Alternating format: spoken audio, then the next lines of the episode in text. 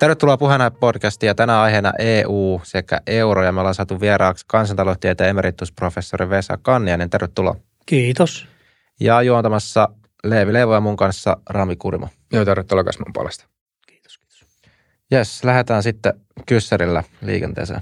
Joo, mitä sä Vesa sanoisit ensinnäkin, onko euro rikki ja jos on, niin onko euro vielä korjattavissa? Kyllä ne ongelmat, mitä tähän eurojärjestelmään on liittynyt, niin kyllä ne ovat edelleen täällä, täällä, täällä meillä sylissä. Euroopan keskuspankki, EKP, on ostanut taseeseensa huomattavan määrän euromaiden velkakirjoja. Ne ovat siellä edelleen.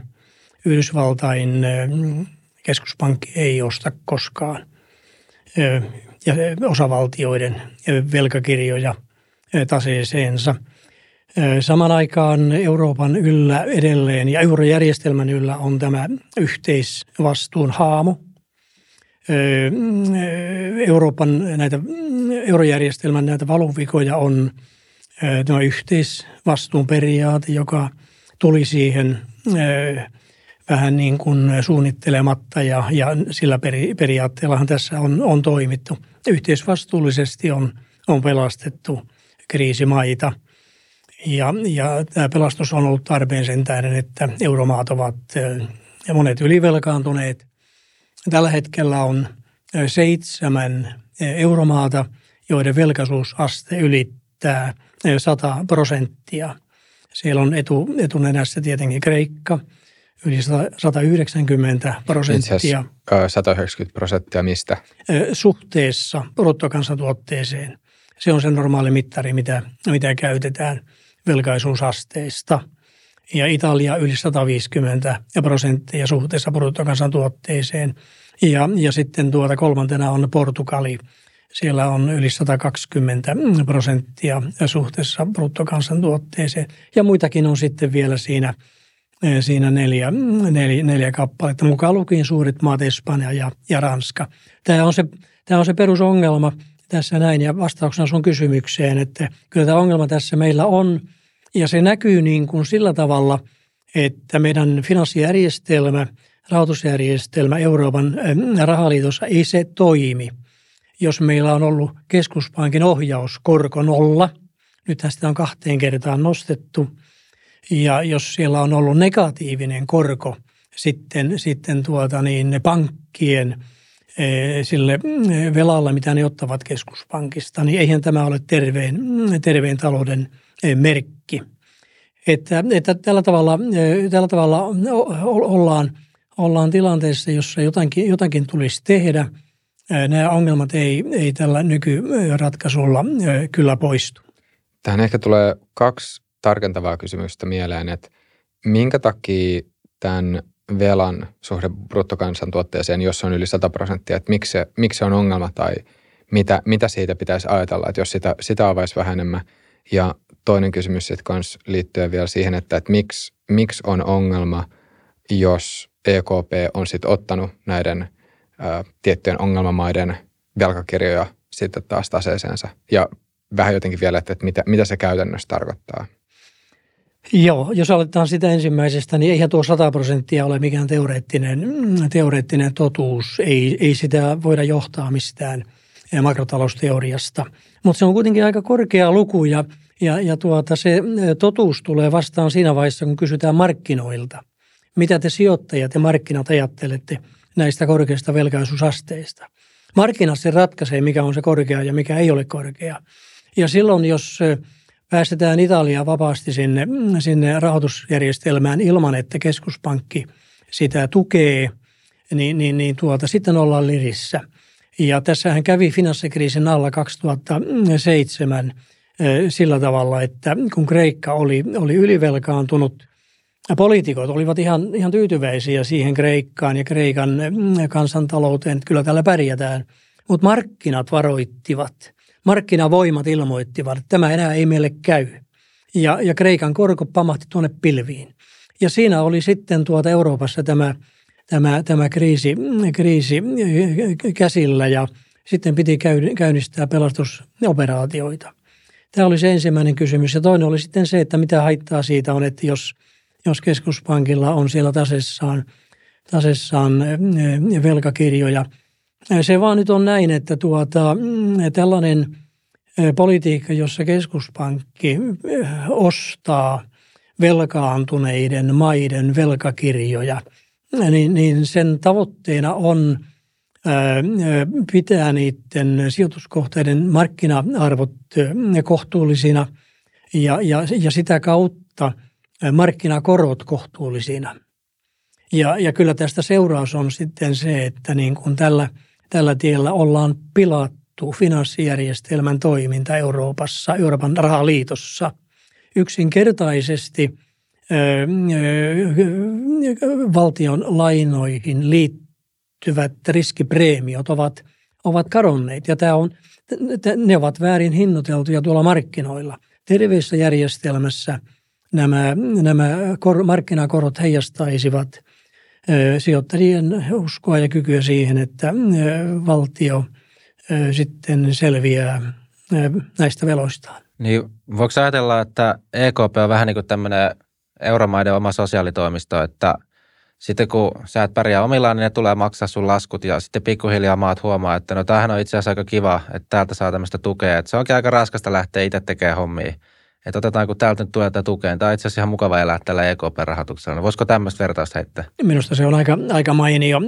Voi myös sanoa vähän kärjistetymmin, että Euroopan keskuspankki on maailman suurin roskapankki. Jep, eli siitä saa ehkä semmoisen kuvan, että mihin suuntaan ollaan menossa euroalueella. Siitä saa sen kuvan, että missä euroalueella alueella ollaan ja nyt, nyt sitten tuota, tätähän ei ennakoitu, että tällainen, tällainen tulee, tulee sitten syliin. Kymmenen vuotta meni aika kivasti ja sitten juhlittiin ja avattiin champagnea ja, ja, ja, ja näin, mutta yhtäkkiä se sitten se, se Kreikan, Kreikan tuota todellisuus tuli, tuli sitten syliin ja – ja markkinavoimat sen sitten ilmoittivat. Ennen sitten euron luomistahan tilanne oli se, että näiden tulevien euromaiden korot, valtiolainojen korot, ne heijastivat sitä valtio, markkinoiden uskoa siihen, miten valtio pystyy hoitamaan ne velat. Ja ne oli aivan toisella tasolla, kunnes sitten tuota, niin euro, euro luotiin ja, ja tuota, yhtäkkiä ne sitten voimakkaasti laskivat sinne turvallisen Saksan koron tasolle. Ja kyllä jälkikäteistulkinta on se, että mm, markkinoilla odotettiin, että tuota, jos tulee vaikeuksia, niin, niin sitten yhdessä, yhdessä, yhdessä pelastamme. Ja näinhän siinä kävi. Ja vielä sanoin, sanon sen, että tässähän sitten tuota, tämän lisäksi luotiin pankeille aivan väärät kannusteet. Pankkien, pankkien tuota niin, kannusteisiin kuului, kuului kehotus ostaa oman kotivaltionsa velkakirjoja taseeseensa. Euroopan keskuspankki niitä sitten rupeisi rahoittamaan, kun tuli, tuli näitä rahoitusohjelmia. Ja, ja tuota, se loi sen kohtalon yhteyden pankkien ja valtioiden niin kuin selviämisen välille. Tällaista, tällaista kehitystä siinä, siinä sitten oli. Ja, ja, ja tuota niin, tämä on jatkuva tila, ellei tähän korjausta saada. Ja nyt korjausehdotuksia on joitakin ollut, mutta tuota, ja mulla on omaani.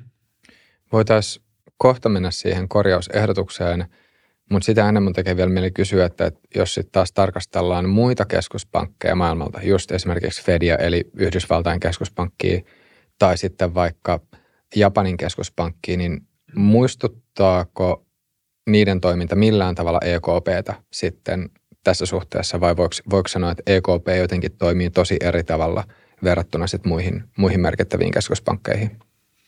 Otetaan ensin tuo Yhdysvallat.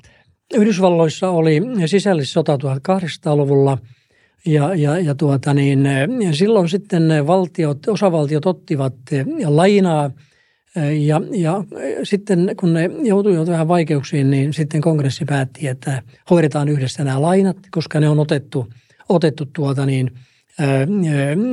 tai se oli tämä, tämä niin kuin sota Britannia vastaan, joka, joka tässä oli taustalla, niin tuota, hoidettu, otettu hyvään, hyvään tarkoitukseen.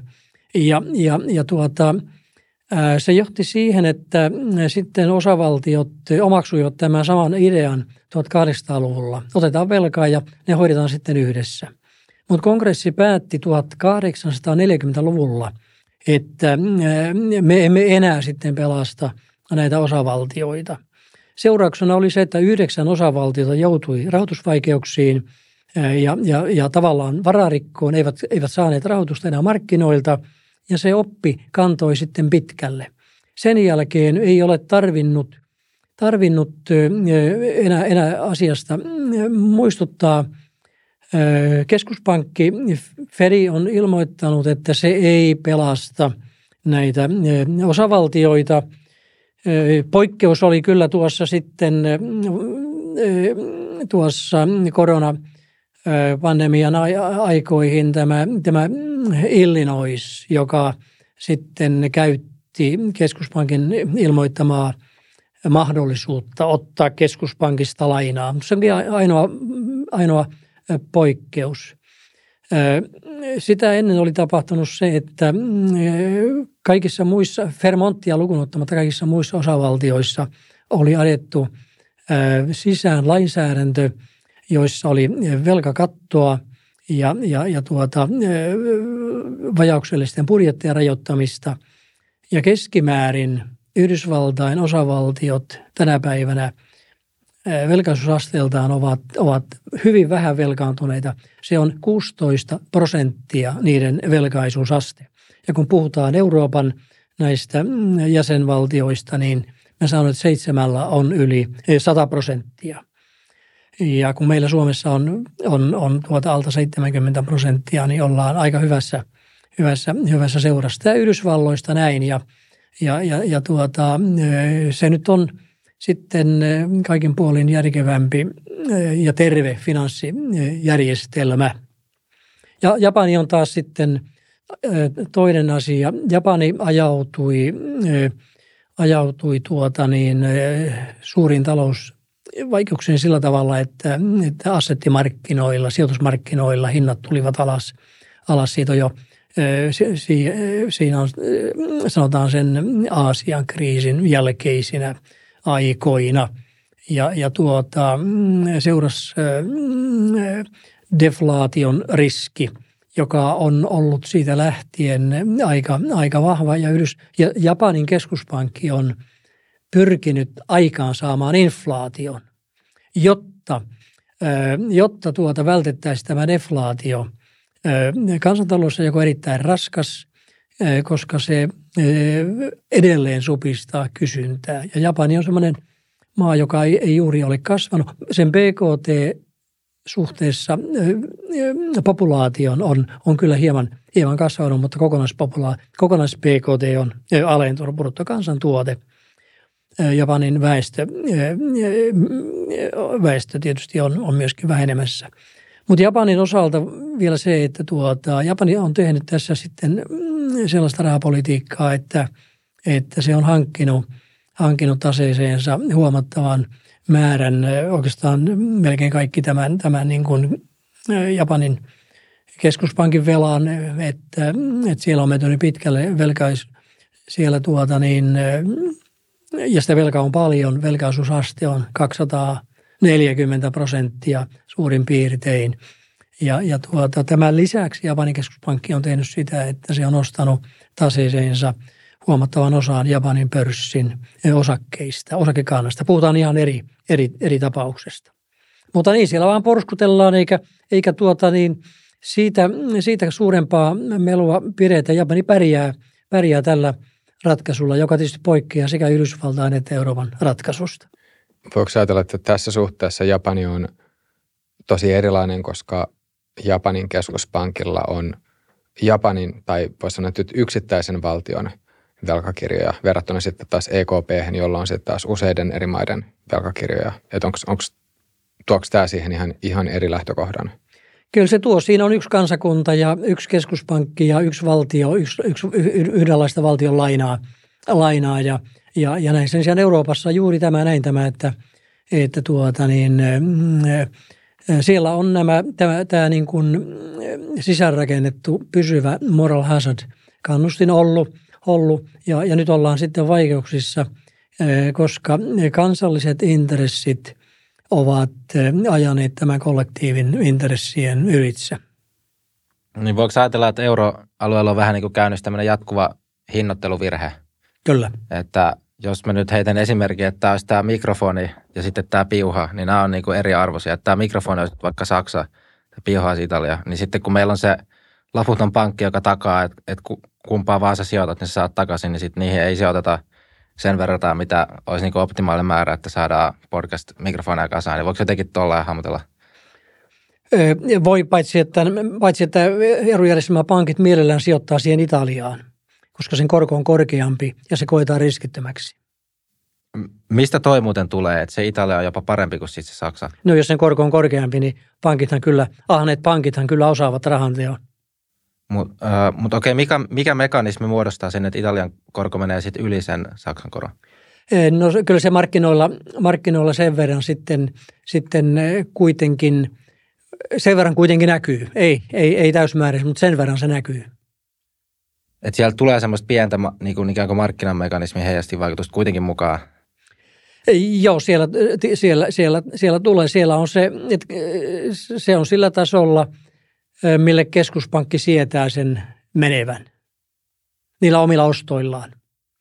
Kun se ostaa näitä arvopapereita salkkuunsa, niin sehän, sehän, sehän sitten määrää sen markkinakoron. Liittyykö tässä se kannustin ongelma siihen, että pankit luottaa, luottaa siihen, että EKP tulee pelastamaan Italian. Eli toisin sanoen, että pankeil, pankit, saa, pankit pystyy saamaan korkoa siitä lainasta, mutta siihen ei sisälly pankkien näkökulmasta minkäännäköistä riskiä. Seuraas, eurojärjestelmässä nämä valtionlainat on riskittömiä pankeille, eh, koska Euroopan keskuspankki on, on tällä, tällä eh, politiikallaan ne riskittömäksi taannut ja se rahoittaa näitä pankkeja, kun pankit hankkivat. Etenkin, tietysti etenkin italialaiset pankit ovat ostaneet sitä Italian valtion velkaa, mutta sitten muutkin. Joo, tuossa alkupuolella mainitsit just tuonne, että yhteisvastuu on niin kuin osa tätä ongelmaa, niin mitä tapoja sitten olisi päästä irti yhteisvastuusta, jos miettii, että varmaan on jotakin tapoja olemassa, mutta mitkä olisi ehkä sitten semmoisia niin jotenkin realistisia tai vähiten haitallisia?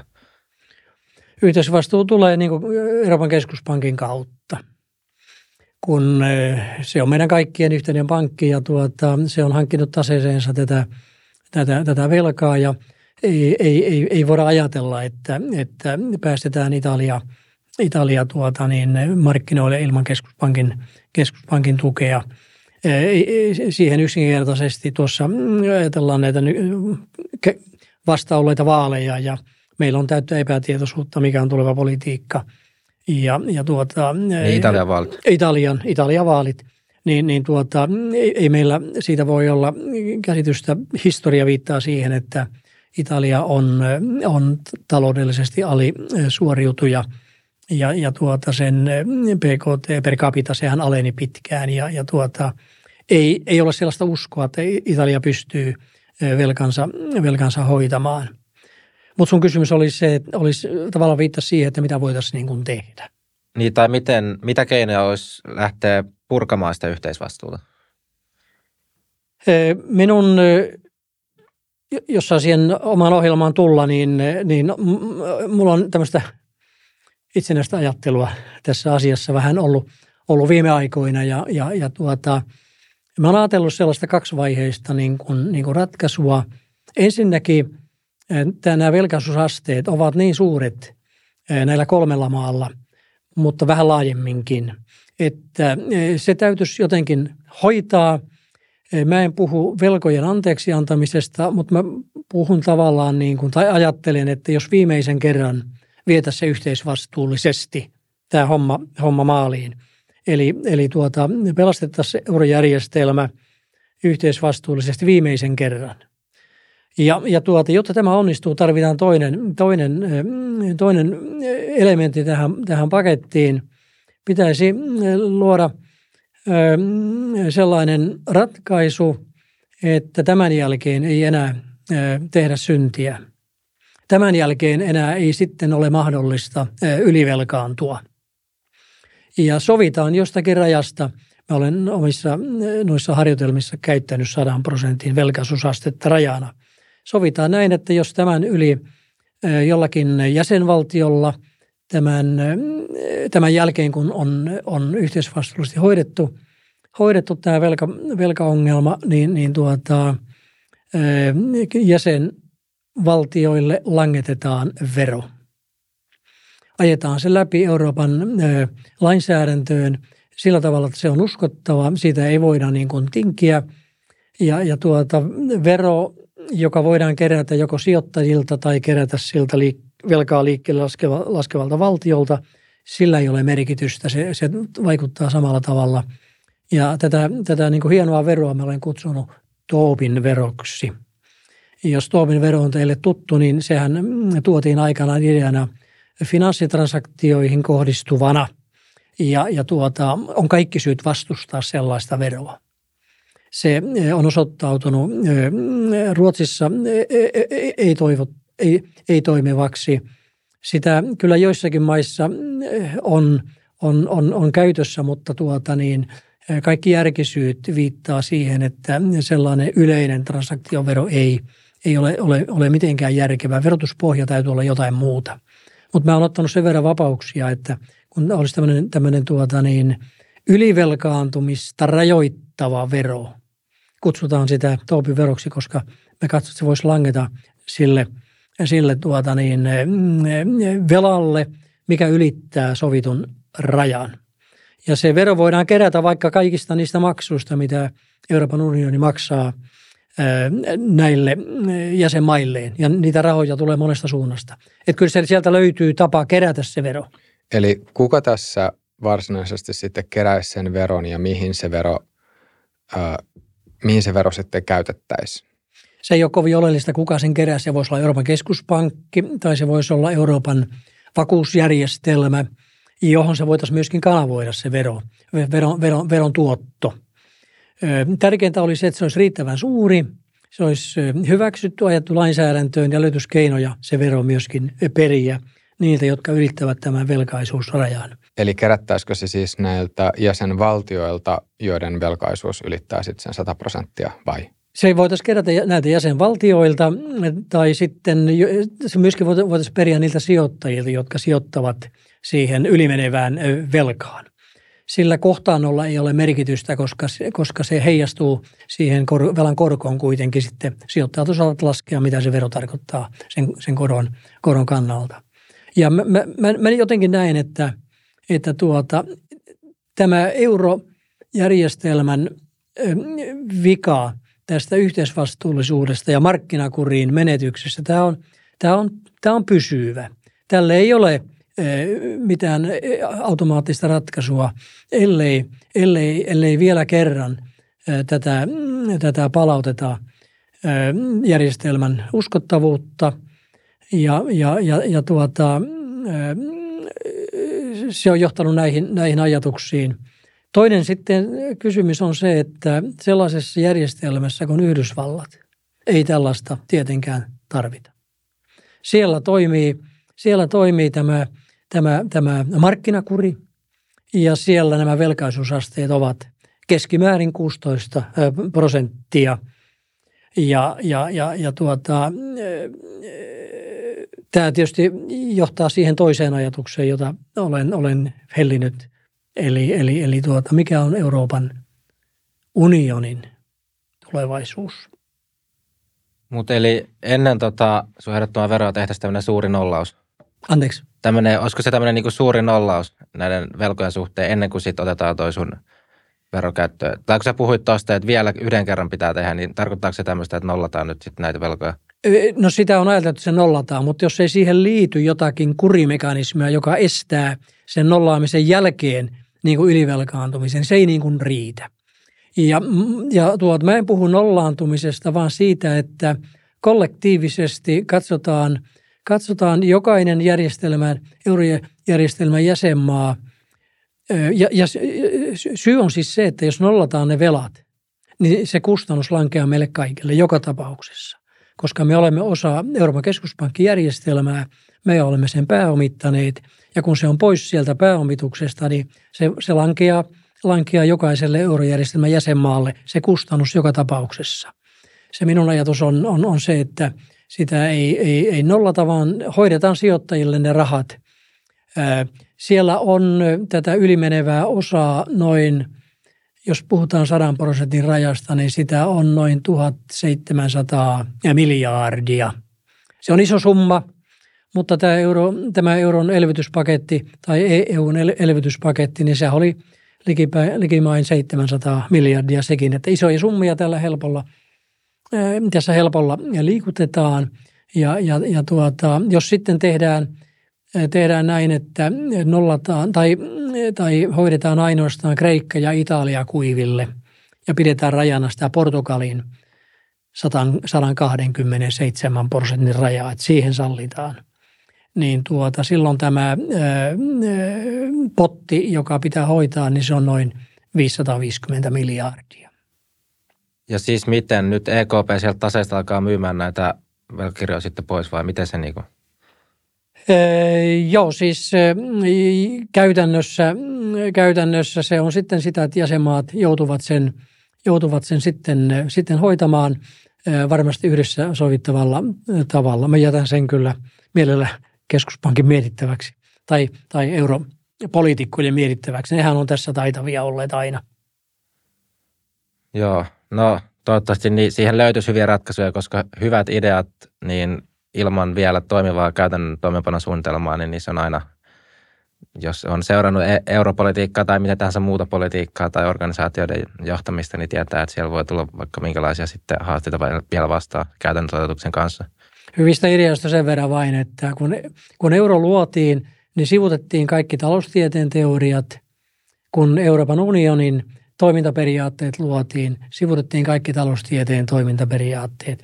Et tuota, ne hyvät ideat syntyy kyllä sieltä, että sulla on oikea näkemys siitä, miten yhteiskunta toimii, miten kansantalous toimii, miten tällaiset löyhät liittovaltiot toimivat ja, miten, ja miksi ne eivät toimi. Tai miten tämän yhteisvaluutta voi toimia ja miksi se ei toimi. Että kyllä ne syntyvät siitä, että ymmärretään se teoreettinen tausta. Kukaan ei sitä työtä tehnyt ennen kuin nämä luotiin. Onko tämä Tobin vero tietyllä tavalla, tai olisiko se askel verounioniin? Nyt kun sä tuon kysymyksen nostat, niin eh, eh, mä en ajattele niinkään askelia. Mä ajattelen, että mulla siintää – Mä olen nimittäin Eurooppa-myönteinen, vaikka mä olen eurokriittinen ja tunnettu siitä, niin mä olen vahvasti Eurooppa-myönteinen. Minusta, minusta me tarvitaan eri, erilainen Eurooppa. Me tarvitaan vahvempi Eurooppa. Maailman haasteet ja maailman jakautuminen ja blokkiutuminen on, on sitä luokkaa. Me tarvitaan vahvempi. Et mä en puhu asteesta, vaan mä yritän ajatella, minkälainen sitten se Euroopan unioni voisi vois parhaimmillaan olla. Se ei ole tällainen löyhä liittovaltio – ja mulla on teoria, joka selittää, miksi tämä, tämä ei, ei toimi, tämä, tämä, tämä löyhäliitto, ja, ja tuota, niin, miksi, miksi, miksi minun unelmat vie ajatukset sellaiseen liittovaltioon, joka on hyvin erilainen kuin unioni tänä päivänä. Minkälainen se olisi sitten? Mä ensin kerron sen, sen teorian, joka avasi minun silmät ja sen siihen perehdyttyä, niin mä sain – mä koen, että mä sain valaistuksen. Ja mä nostan tässä niin kuin esiin edesmenneen amerikkalaisen taloustieteilijän Mankur Ulssonin, ruotsalainen nimi, mutta Mankur Ulsson amerikkalainen. Hän, hän tutki ja kehitti kollektiivien teorian.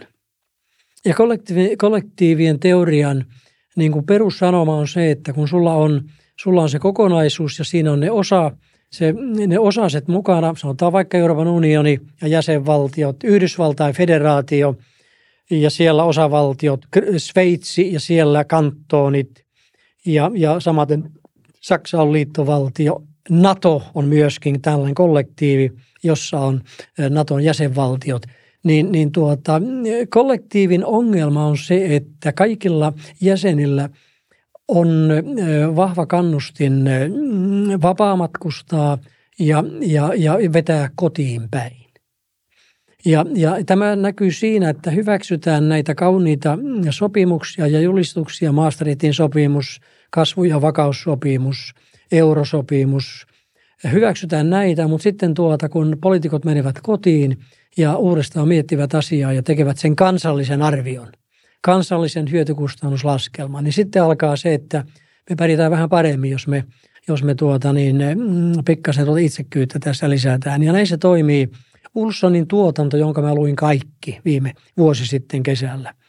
Usea kirja ja useammat artikkelit, niin tuota, kerta kaikkiaan tämä tuli niin kirkkaana läpi.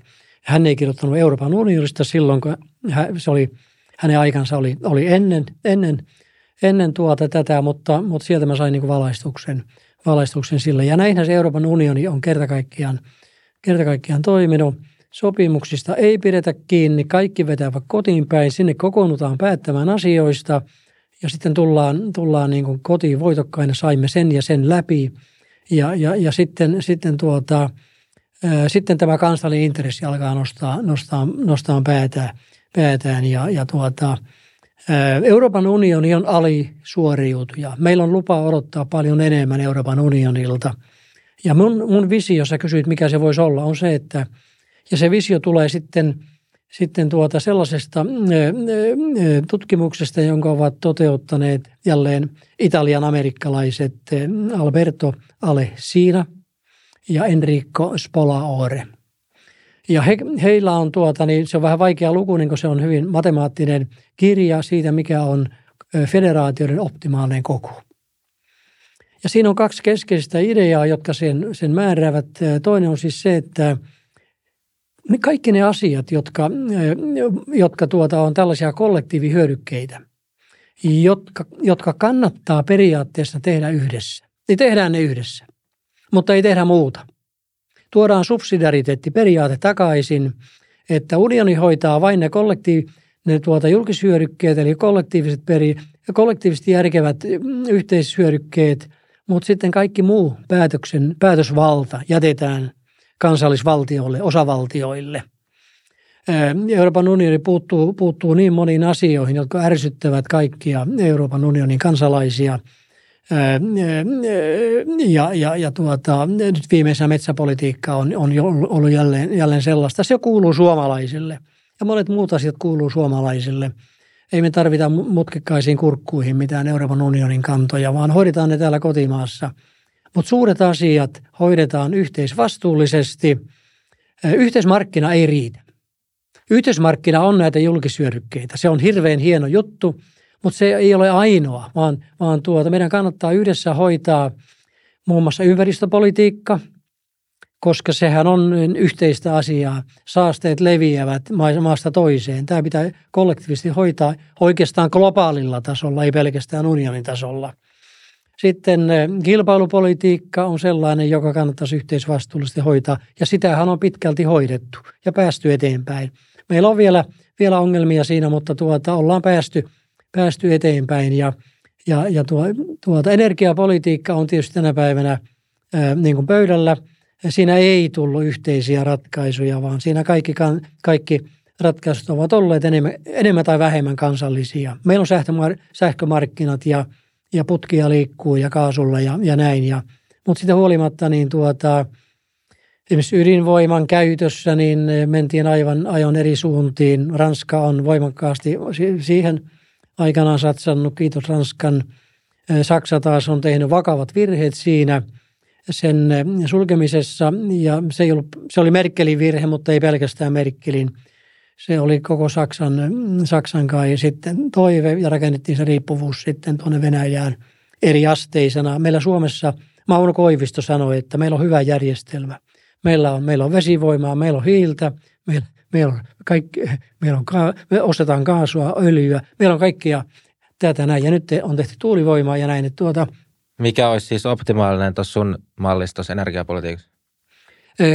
Haja, haja, se on se hajautettu malli, se on Suomelle hyvä. Se on Suomelle ollut hyvä ja sitä, sitä tuota niin, Saksassa rakennettiin liikaa riippuvuus Venäjän kaasun ö, varaan ja Italia on samalla tavalla ongelmallinen ja nyt ollaan, ollaan sitten vaikeuksissa ja tuota, sitä hajautusta ollaan tietysti rakentamassa sieltä Algeriasta ja putkea, putkea tulee, taitaa tulla Italiaan ja Marokosta tuonne, tuonne Espanjaan. Mutta että ollaan, ollaan vähän, vähän, vähän jäljessä. On monia muita asioita, jotka yhdessä varmasti voidaan rakentaa, mutta se periaate on siis se, että, että tällainen valtiorakennelma, arkkitehtuuri, jossa tuota suuret asiat ja julkisyödykkeet hoidetaan yhdessä, mutta sitten, sitten tuota niin, kaikki paikalliset jätetään paikallisille. Mutta energia on jonkinnäköinen välimuoto tuossa vai? Että se on niinku sekä että?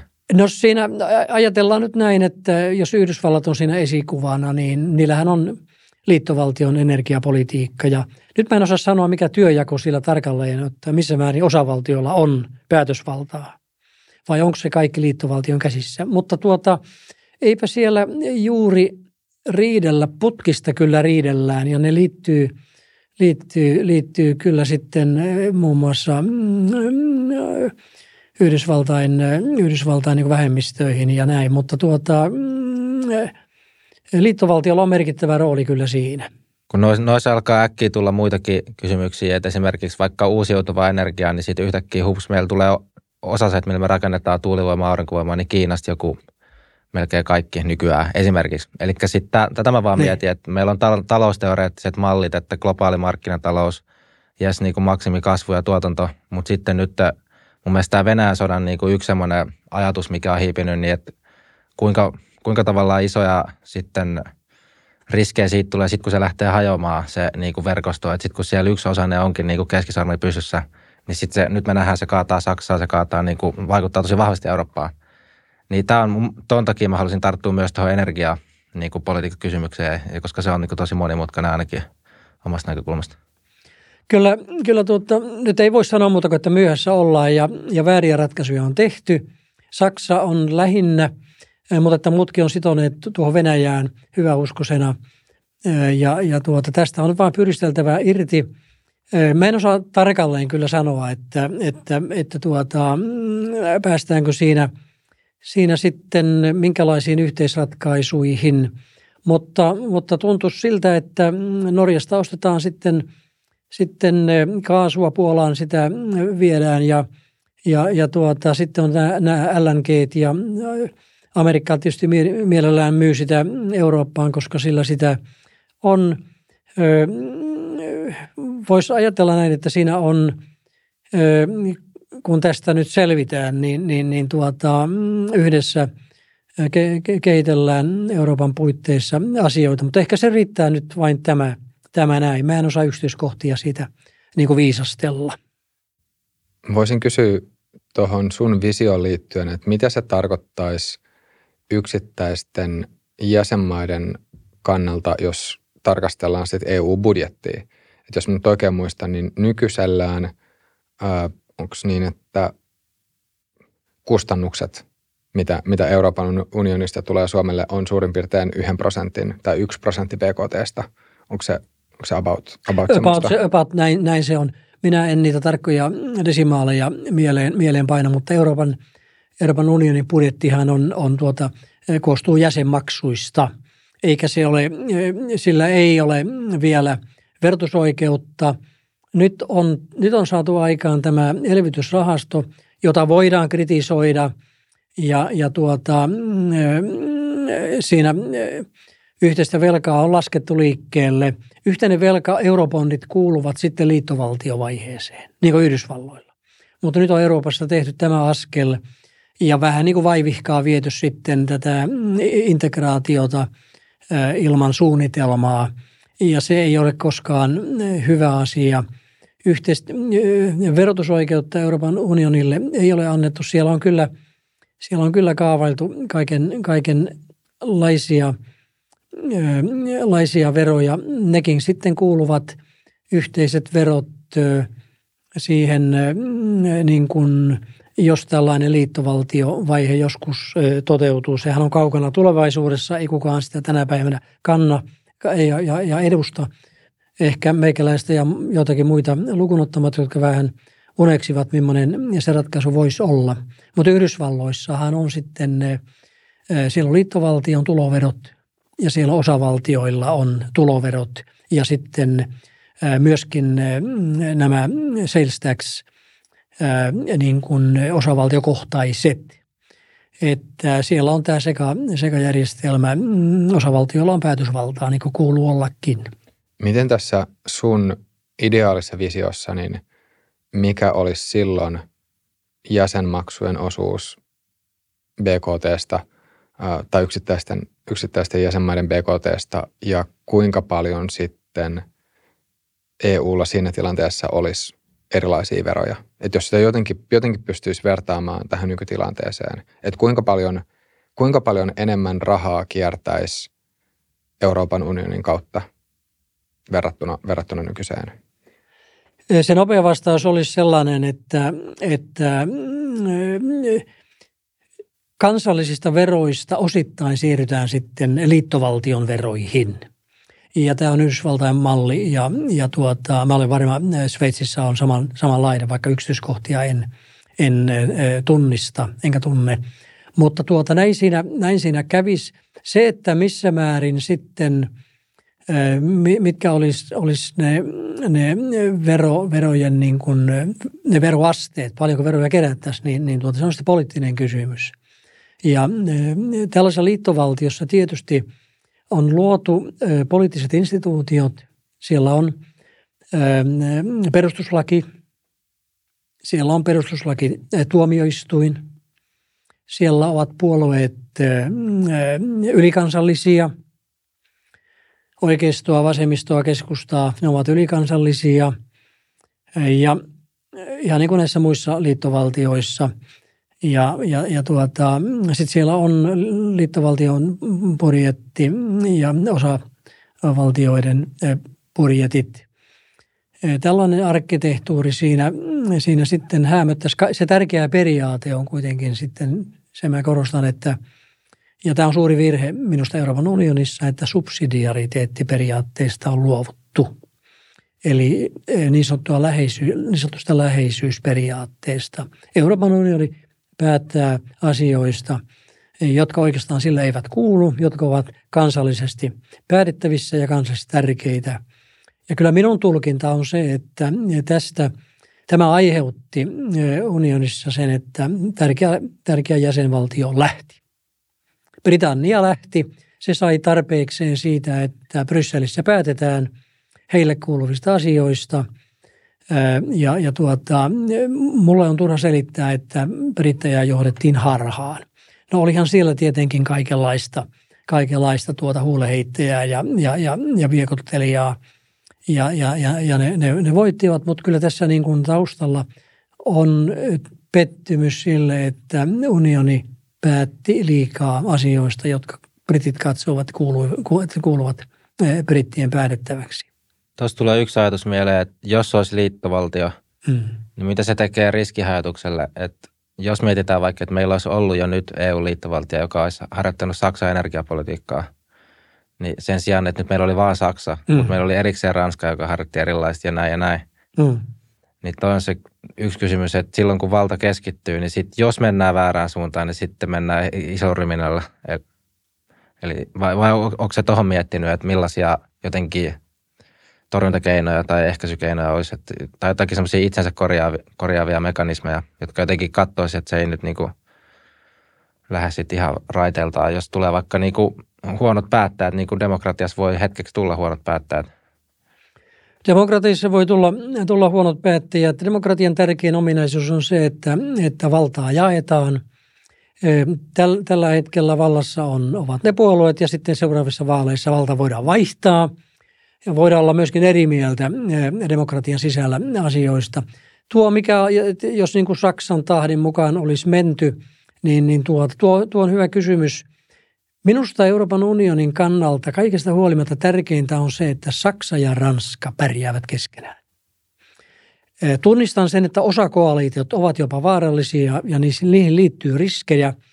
Eh, jos Saksa ja Ranska jos jotakin yhdessä lähtevät viemään, niin, niin tuota vahvoja ovat – mutta kaikkein tärkeintä kuitenkin on se, että, että ne yhdessä pystyvät, pystyvät Eurooppaa, Eurooppaa ajattelemaan samalla, samalla tavalla. Ja, ja tuota, energiapolitiikassa nyt on helppo saada vastaus tuohon sun kysymykseen, että meillä olisi ydinvoimaa, koska Ranska olisi sen painanut läpi ja me, meillä olisi sitä venäläistä kaasua, koska Saksa olisi painanut sen, sen läpi. Että siellä olisi ollut kenties tämä sama jakauma, mikä, mikä tällä, tällä hetkellä on. Ongelma on tietysti se, että tuota, valta vaihtuu ja Ranska on aina arvaamaton. Tämä Macronin kausi on tilapäinen. Hän, hän, hänen, kun hän tuli valtaan, niin siinähän tuota sekä oikeisto että vasemmisto pyyhkiytyivät tavallaan hetkeksi sivuun, kun Macronin porukka otti, otti, otti vallan Ranskassa. Ranska on yllättävä sitten viime vaaleissa kävi kyllä niin, että oikeisto vahvistui, vasemmisto vahvistui ja Ranskasta ei koskaan tiedä, tiedä mikä on sitten, sitten suunta. Ranskan oikeistohan tuntuu niin kuin jopa arvostavan Vladimir Putinia. Että tällainenkin piirre on Ranskasta, Ranskasta sanottavissa. Entäs Saksan vasemmisto?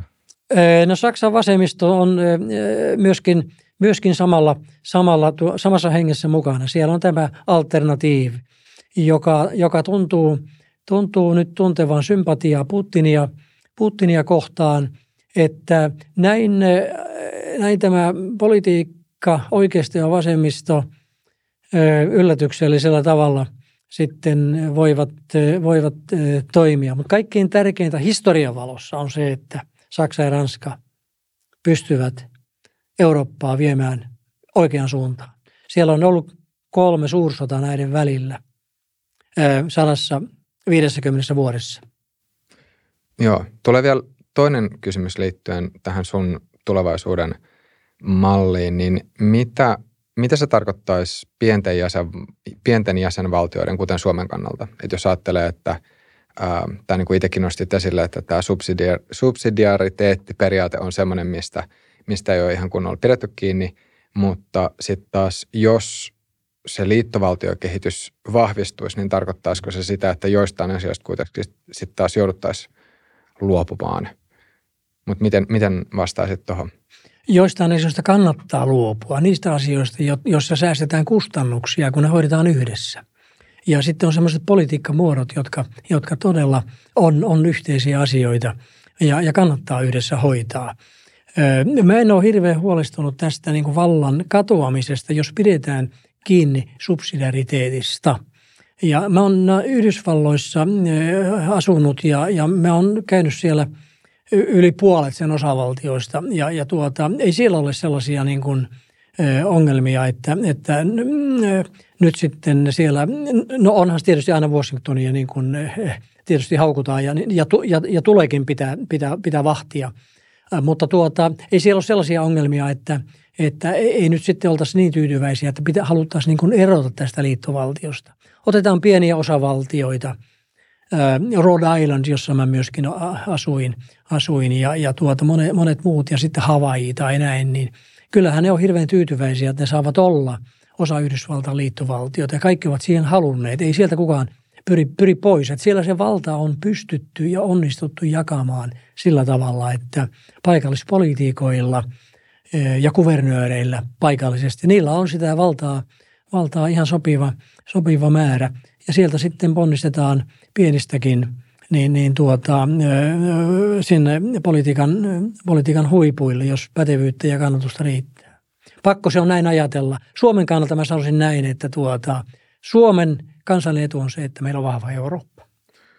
Jos ottaa just tämän Amerikan liitto, tai Yhdysvaltain liittovaltion tähän verrokiksi, niin kuinka hyvin se vertaus toimii siinä mielessä, että amerikkalainen kulttuuri on, tai oikeastaan jos ajattelee silleen Amerikan, val, tai Amerikan liittovaltion syntyhistoriaa, niin se on tosi erilainen verrattuna sitten taas Eurooppaan. Että et täällä okei, okay, on Amerikassakin on ollut sisällissota, mutta kuitenkin siellä puhutaan samaa kieltä. Se on, se on monessa mielessä... Siellä ää, ei ole kansoja samalla lailla. Niin, että et sitten taas Euroopassa on Euroopas, Euroopan, unioni, tiet, Euroopan unionia tietyllä tavalla voi ajatella, että se on se on kansakuntien liitto jossain määrin. Ja sitten taas Amerikka on jotain muuta.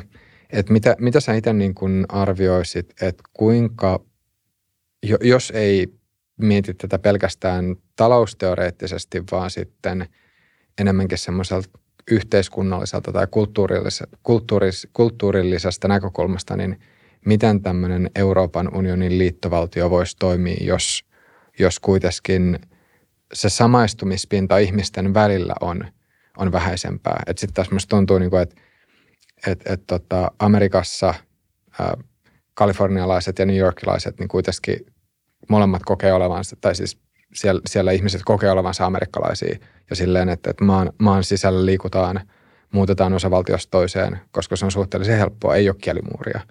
Mutta sitten Euroopan sisällä ei, ei ole ihan saman, samanlaista liikehdintää. Toki voi sanoa, että, että kyllähän Suomestakin siis lähtee ihmisiä ulkomaille, mutta se kuitenkin kynnys on tietysti meille suurempi. Et miten, miten sä arvioisit sitä liittovaltion tulevaisuutta nimenomaan tuosta pinkkelistä?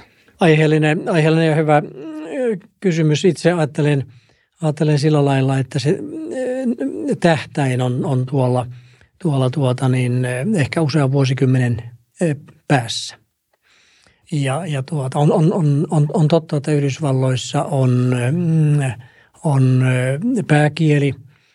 Sehän kohta vaihtuu. Se on nyt englanti tänä päivänä, mutta että kauanko vie, kun Espanja – Espanja tuota, niin nousee ykköskielen asemaan. Nosta vaan, nosta vaan tämän, tämän kysymyksen. Ja se on, espanjalainen väestöhän on siellä erittäin, espanjan kielinen väestö on siellä erittäin, erittäin merkittävä, ettei se sillä tavalla, sillä tavalla ole ihan, ihan pelkästään yhden kielen, kielen tuota, varassa. Molemmilla sitten siellä, siellä pärjätään. Eurooppa on tietysti – rikkinäisempi ja, ja tuota, nyt voisi sanoa, että se on myöskin rikkaampi, siis kulttuurillisesti rikkaampi, että on, on, on, on monenlaisia kansoja, niin kuin, niin, niin kuin sanoit. Ja, ja tuota, tämä historia on kyllä vaan sellainen, että ei nämä kansat kovin sopuisia ole keskenään olleet. Että kyllähän Euroopassa on, on, on sitten kautta historian sorittu, sorittu tuota, niin kansojen ja uskontojen välillä ja, ja, ja tuota, ja sitten on tämä, tämä Ranska-Saksa niin kuin, jännitys on ollut, joka on johtanut kolmeen, kolmeen suursotaan. Siellä on sitten Itävallan keisarikuntaa ja, ja, ja tuota, sitten erilaisia liittoutumia, on ollut sotilasliittoutumia, jotka myöskin selittävät sen, miksi ensimmäinen maailmansota syntyi ja syntyi Euroopassa. Ja, ja tuota, ja sitten sen seurauksena kun siitä oli ohi, niin sitten kohta oli toinen maailmansota käy, käynnistymässä ja se oli Euroopassa. Et tuota, eh, mä en niin kuin kovin jaksa tätä suomalaista näkökulmaa niin kuin tässä, tässä, tässä korostaa, vaan, vaan, vaan pikemminkin sitä, että, että mm, rikkinäisyydestään tai rikkaudestaan huolimatta, niin tämä, tämä maanosa – jotta se tulevaisuudessa pärjää, niin, niin tuota, ei haittaa, vaikka, vaikka sitä katsoisi tällaisena, tällaisena niin kuin liittovaltio arkkitehtuurin näkökulmasta. Vaatisiko, vaatisiko tämä sun visio siitä liittovaltiosta myös sit jonkinnäköistä liittovaltion armeijaa? Että jos, jos käyttää nyt taas, tai palaa sinne Yhdysvaltaihin hetkeksi, niin siellähän toisaalta myös sitten on, liittovaltiolla on puolustusvoimat. Ja sitten liittovaltion armeija tarpeen tullen pitää huolen siitä, että nämä osavaltiot ei lähde itsenäistymään tai kapinoimaan. Niin miten, miten tämä sitten, tarvittaisiko sitten jonkinnäköinen vastaava järjestelmä sitten myös Euroopan unioniin ja jos sitten Euroopan unionista tulisi tämmöinen selkeämmin Yhdysvaltain kaltainen liittovaltio, niin voisiko siitä vielä yksittäiset jäsenvaltiot sitten halutessaan erota vai, vai kuinka? Mä sanoisin tällä tavalla, että jos NATOa ei olisi, niin ensimmäinen asia, mikä tänne pitäisi luoda, on, on yhteinen, yhteiset puolustusvoimat. Se on aivan välttämätön. Se on, se on tietysti – kollektiivihyödyke, jonka kustannukset ovat vähenevät sen mukana, mitä enemmän siihen jäsenvaltiota kuuluu. Koska se yhteisesti hoidetaan, niin siinä on kiinteät kustannukset ja, ja näissä on tämmöinen taloustieteellinen niin kuin visio. Ja yhteinen, yhteinen puolustus tai ylipäätään puolustusvoimat on ensimmäinen esimerkki taloustieteessä, kun puhutaan julkishyödykkeistä. Nyt on kuitenkin se, se tosiasia, että meillä on NATO. Ja NATOon kuuluu sitten Yhdysvallat ja Kanada ja, ja, ja Britannia Euroopan unionin ulkopuolelta. Tämä nyt on ehkä syytä nähdä tällaisena bonuksena sillä, että, että tuota, olemme eurooppalaisia ja meillä on tämä, tämä pitkä yhteinen historia näiden, näiden, näiden kanssa ja tuota, ajatellaan samalla tavalla Euroopan turvallisuudesta. Onneksi tällainen NATO on olemassa. Sitä ei tarvitse tänä päivänä kenellekään perustella. Ja sen sijaan vastausta tuohon kysy- sun kysymykseen voi myöskin miettiä siitä näkökulmasta, mihin tämä maailma on niin kuin, niin kuin, niin kuin menossa – Siis eh, meillähän tapahtuu tätä blokkiutumista nyt ihan uudelta pohjalta. Paitsi, että tuo Venäjä on tuossa, tuossa niin kuin isottelemassa ja, ja tuota, ilmeisesti saa nyt sitten vähän niin kuin nenilleen tuolla, tuolla Ukrainassa, eh, niin, niin sitten meillä on Kiina, joka on noussut eh, maailman, ää, sanoisinko, ykkösmaan asemaan pyrkivänä – ja, ja tuota, sehän rikastui sitten länsimaiden kuluttajien rahoilla ja sillä, että se hyväksyi kapitalistisen tuotantojärjestelmän ja läntiset firmat menivät sinne tuottamaan halpaa tavaraa, joka tänne meille ostettiin. Ja tuota, siihen liittyi sitten tämä, tämä niin kuin teknologian varastaminen. Opiskelijat lähdettiin länteen korkeakoulujen opiskelemaan. Ja näin Kiina on tästä, tästä noussut kommunistisen puolueen – johdolla. Ja, ja tuota, tämä, ja tähän liittyy sitten tämä Taivanin kysymys ja Kiinan suhde Venäjään ja sitten se, että miten niin kuin muut valtiot Aasiassa, Afrikassa suhtautuvat sitten tuota niin, tähän Venäjän hyökkäyssotaan Ukrainassa. Ja tässä niin kuin haetaan näitä blokkien rajoja. YK on puitteissa äänestetään ja siellä on – Venäjä saanut, saanut aika vähän tukijoita, mutta siellä on aika paljon äänestäneet tyhjää. Ja, ja tuota, sillä tavalla ei ole, ei ole sitä selvää, että miten tämä blokki, blokkiutuminen kehittyy tässä näin. Ja kyllä tämä niin vastaus Euroopan turvallisuuskysymykseen liittyy sitten, miten nämä blokit kehittyy ja miten tässä pärjätään. Tässä tulee vielä ehkä ihan viimeisen, viimeisimpänä kysymykseen mieleen se, että jos, jos palaa vielä tähän – al- alkuperäiseen aiheeseen, eli että onko, onko euro korjattavissa, mm. niin voisiko sun mielestä sanoa, että nyt Euroopan unioni on tässä jonkinnäköisessä tienhaarassa ja pitäisi tehdä jonkinlainen päätös. Eli joko niin, että lähdetään sitten kohti tietoisesti semmoista liittovaltiokehitystä tai sitten mietitään, että miten tämä eurojärjestelmä saadaan purettua ja palataan palataan siihen, minkälainen Euroopan unioni oli vaikka 20 vuotta sitten. Tämä on hyvä näkökulma. Eurohan voitaisiin periaatteessa purkaa.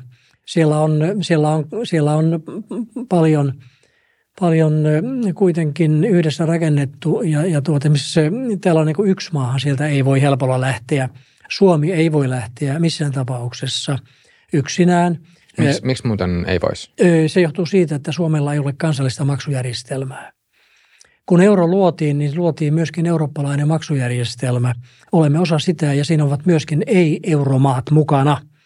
Ja, ja, tuota, ää, ja, ja Suomi meni ja, ja sitten lopetti tämän ja päätti tämän kansallisen maksujärjestelmänsä. Meillä on aina kun pankkisiirto tehdään, niin siellä on tämä FI-tunnus ja se on osa euro, eurojärjestelmää. Meiltä puuttuu kansallinen maksujärjestelmä – Eli miten maksetaan pankista toiseen, jos olemme sitten yksin ulkona ja meillä ei ole enää euroa, vaan, vaan, vaan jotakin, jotakin sitten muuta. Se pitää luoda, sitä ei ole.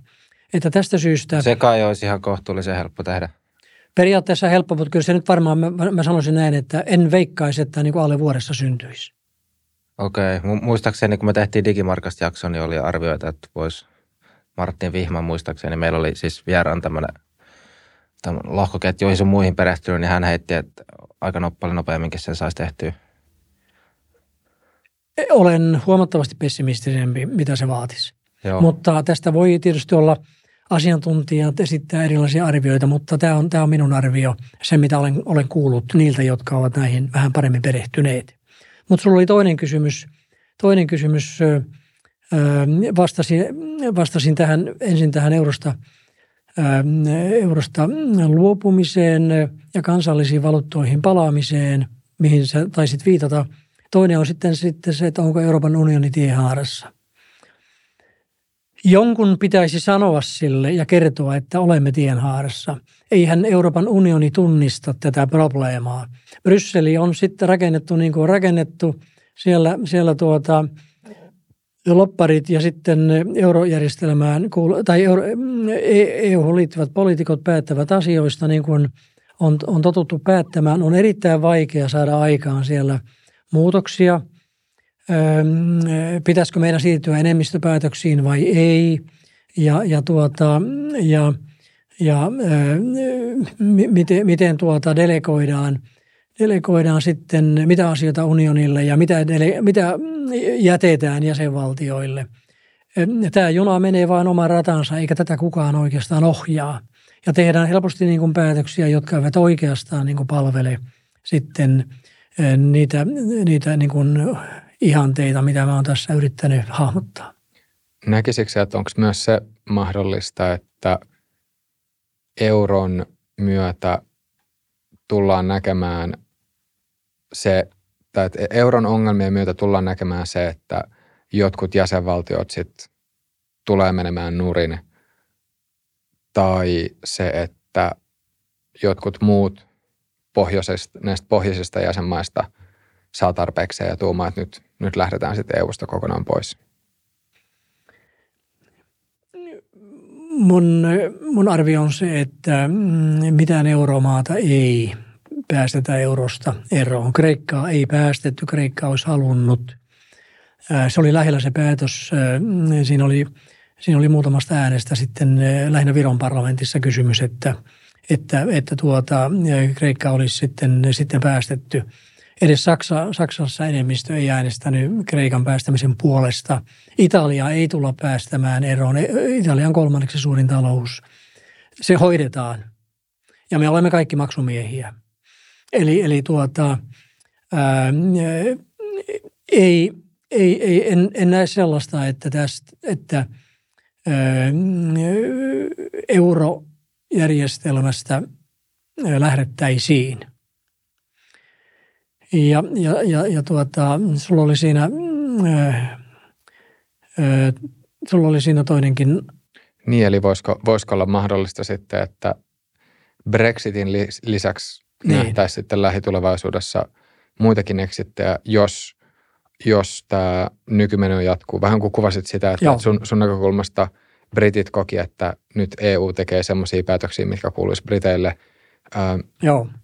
Tai sitten ähm, se, mitä on pohtinut, että onko mahdollista, että jossain vaiheessa sitten pohjoiset jäsenmaat tai että ähm, pohjoisissa jäsenmaissa – sitten taas ihmiset, voisiko sanoa äänestäjät, alkaisi kokemaan tai kokea, että nyt, nyt tämä ei tunnu reilulta, että pohjoiset jäsenmaat maksaa eteläisten jäsenmaiden huonon tai leväperäisen taloudenpidon ja sen takia sitten, että et jompikumpi näistä syistä tai sitten vaikka molemmat, mitkä johtaisi siihen, että, että sitten tulee, tulee lisää eksittejä.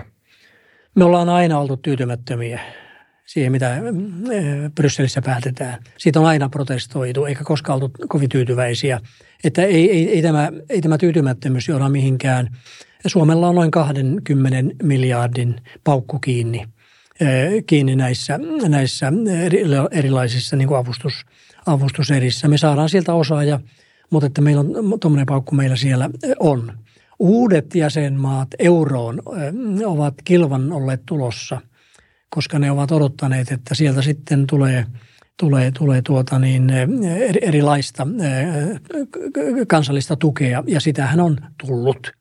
Sitä on tullut hyvinkin paljon näille, varsinkin hyvinkin kriittisille maille, Puolalla ja, ja Unkarille, mutta että myöskin nämä pienet valtiot, joita mä en kyllä olisi kehottanut niin euroon liittymään, niin ovat, ovat sinne mielellään liittyneet. Odotus on, on, odotus on se, että, että sieltä, sieltä niin kuin saadaan, saadaan tätä mm, ja, jaettavaa, jaettavaa heille, heillekin.